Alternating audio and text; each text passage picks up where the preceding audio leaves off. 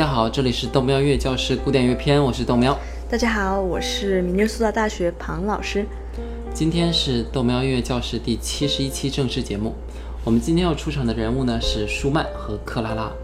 我们在一开始办豆喵音乐教室的时候啊，讲过一次舒曼和克拉拉的爱情故事，那时候加入了或多或少的演绎成分，有时候还会有各种无下限的吐槽，后来被各种观众们怼。啊，在这里呢，要先跟大家道个歉啊。今天我们讲的呢，都是比较正式而且正能量的东西，大家不用担心。哎，看来随着年龄在增长，豆苗你也成长了不少。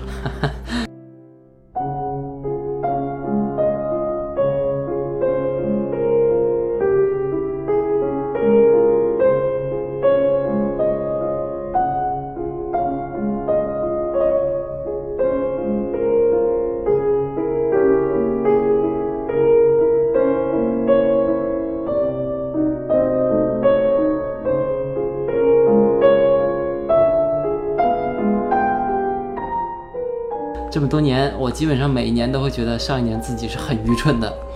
今年在看到克拉和舒曼的爱情的时候，突然觉得爱情是一件多么美好的事情啊！两个人那种相互付出啊，互相理解啊，组成团队去面对未来，多么美好！只可惜啊，在身边找到一位合适的爱人并不容易，所以我还是很羡慕他们的爱情的。嘿呦，上次你可不是这么说的，哎，果然年龄不饶人呐。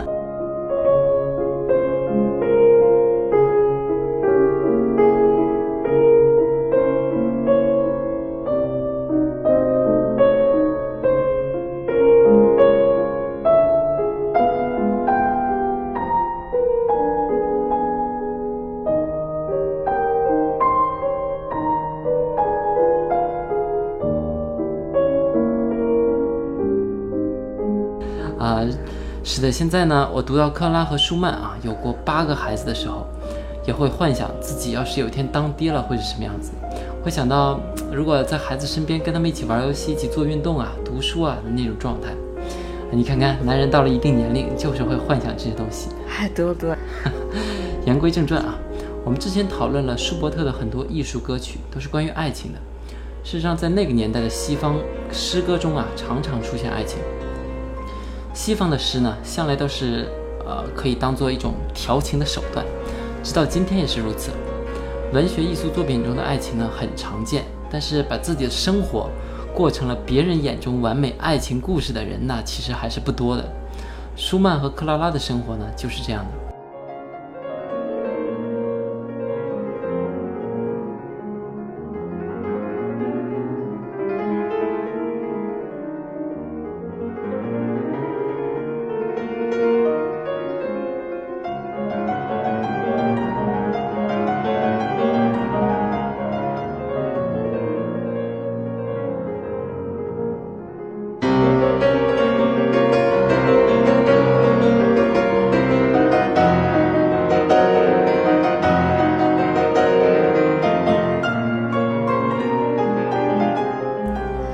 在图一可以看到1845年舒曼和克拉拉的样子，音乐历史上最著名的一对夫妇，他们两个人单独拿出来都可以撑起一片天地，在一起也是一加一大于二。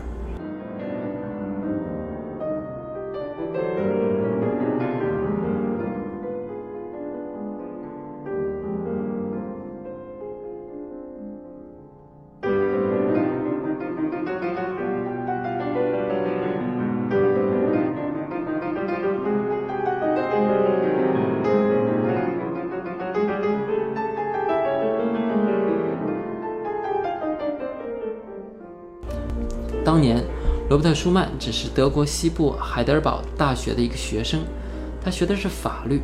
其实他自己并不喜欢法律啊，只是他父母觉得学法律会有不错的发展。但是舒曼和别的学生非常不一样。那你说他哪一点不一样？尽管他在海德尔堡作为一名法学生啊，待了一整年，但是他却一节课都没去上，基本上他一整年都在玩音乐。那么这时候，音乐变成了他唯一想做的事儿。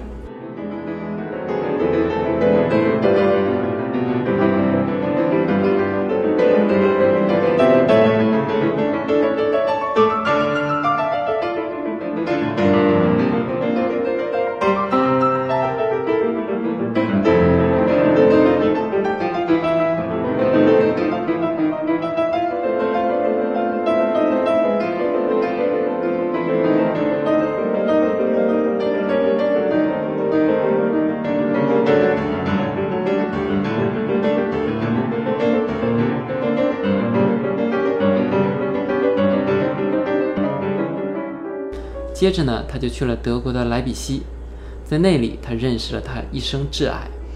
莱比锡是德国的一个大城市，我们之前有位很著名的音乐家就在莱比锡生活过很久，不知道大家能不能想起来？给大家一个提示，他是巴洛克时期一位非常重要的作曲家。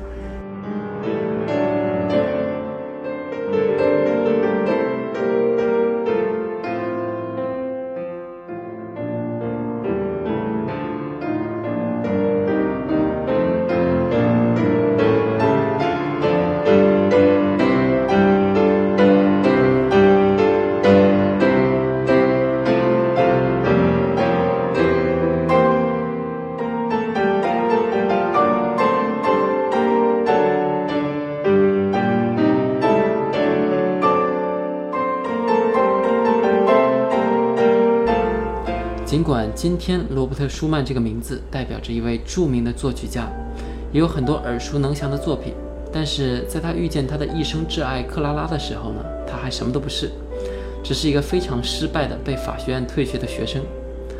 罗伯特·舒曼那时的他希望自己有一天可以靠音乐生存，但是当时的克拉拉可是已经是儿童钢琴天才了。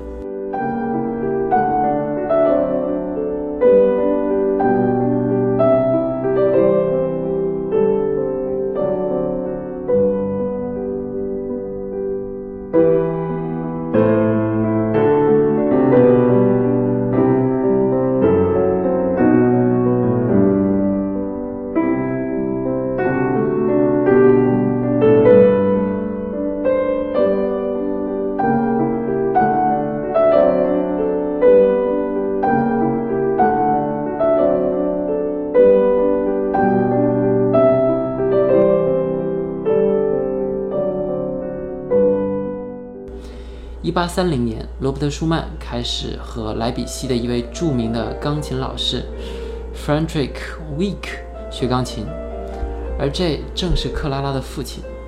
克拉可真是个天才啊！十一岁的时候，他就已经在法国巴黎公演了，算是国际知名人士。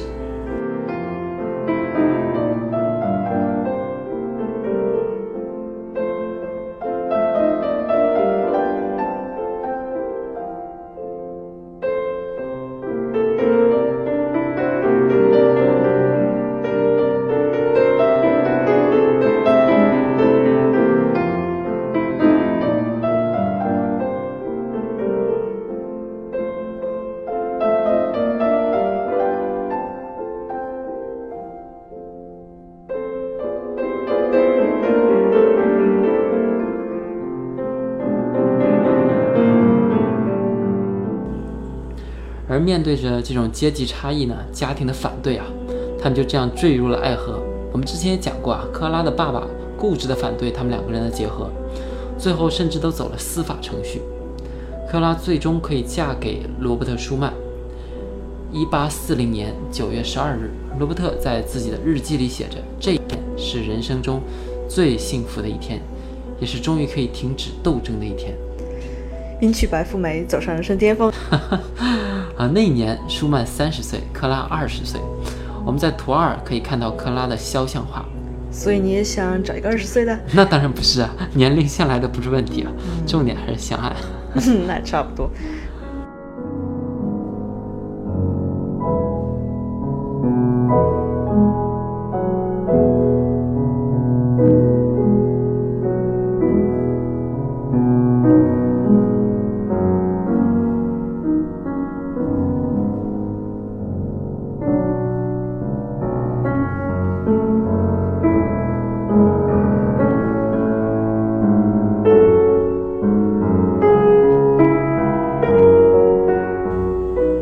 来呢，克拉和舒曼生了八个孩子。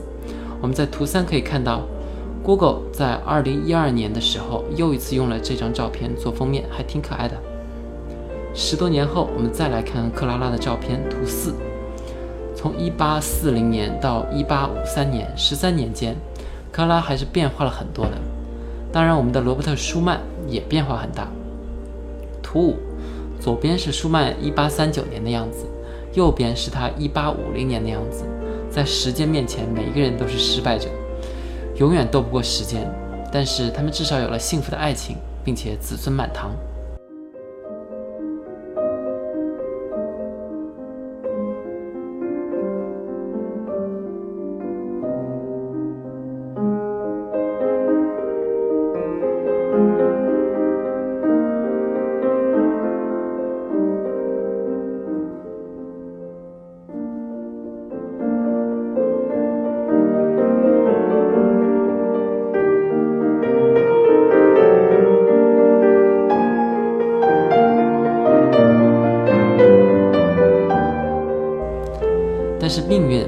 一直对他们这么友善。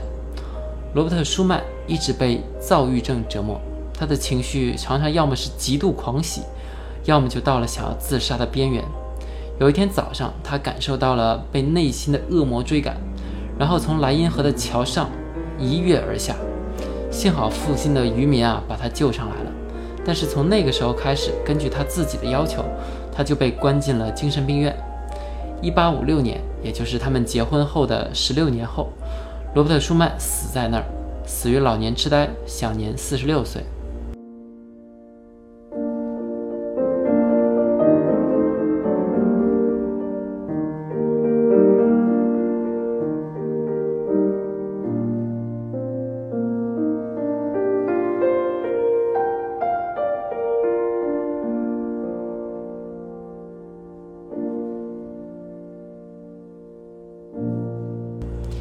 也可能是由于罗伯特·舒曼这种特质，他一直是一个疯狂而且又特别专一的作曲家。当他处于那种极度狂躁的状态的时候呢，他就只写一种类型的音乐。比如1830年的时候，他基本上只做钢琴独奏曲。后来1840年和克拉结婚了，他又开始别的什么都不写，只做艺术歌曲，而且还全都和爱情有关。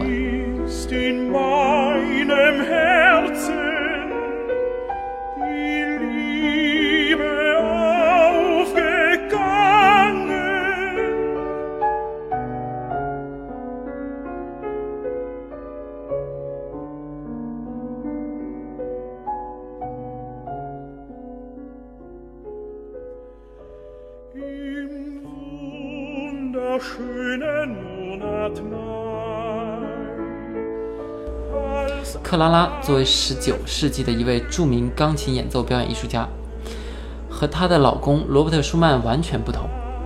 舒曼在学钢琴的时候把手弄伤了，在之后呢就没办法再进行钢琴演奏了。但克拉拉却一直作为舒曼的神之手存在。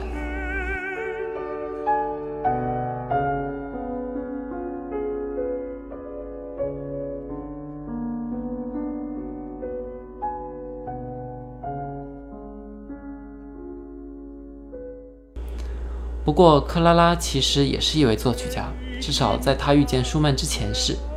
她写过很多艺术歌曲以及一些钢琴曲。但是在他们结婚之后呢，克拉既要担任舒曼的妻子，后面又要看护舒曼的病情，还成为了八个孩子的妈妈。这时候，她做出了一些取舍。随着她生越来越多的孩子啊，她的作曲速度也开始下降。而后来，罗伯特·舒曼的死让他彻底停止了作曲。同时，克拉作为一位钢琴演奏家，在继续他的事业，但却从来没有再婚。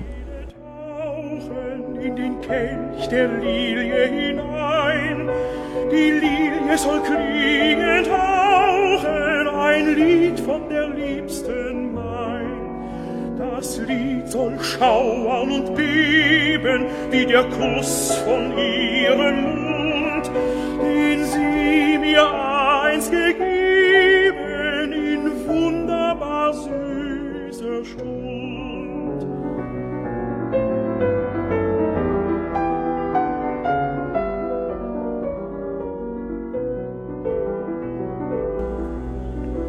Hollai 在一八九零年左右。 克拉拉在欧洲巡演的时候，永远都只穿一身黑，永远都在悼念亡夫。今天，克拉拉和舒曼肩并肩地躺在德国波恩的小墓穴里面，这一对至死不渝的灵魂为浪漫主义的精神做出了最好的诠释。豆喵这次讲的这段历史和上一次给人的感觉完全不同，下一期我们会让大家来比较一下克拉拉还有罗伯特舒曼的两部作品，看看大家有什么感觉。这样呢，我们时间又差不多。如果你想找我们本期的配乐，请到喜马拉雅 FM 个人主页找纯音文件夹，记得加微信号 hyphenday 下划线九。大家有空在我的微博上和我聊聊天。尼苏达大学庞燕，我们下一期再见。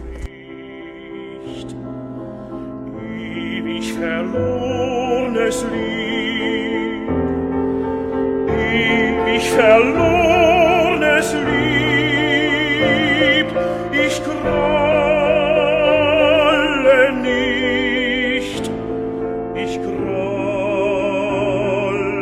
nicht, wie du auch strahlst in Diamantenpracht, es fällt kein Strahl in deines Herzens Nacht, das weiß ich längst.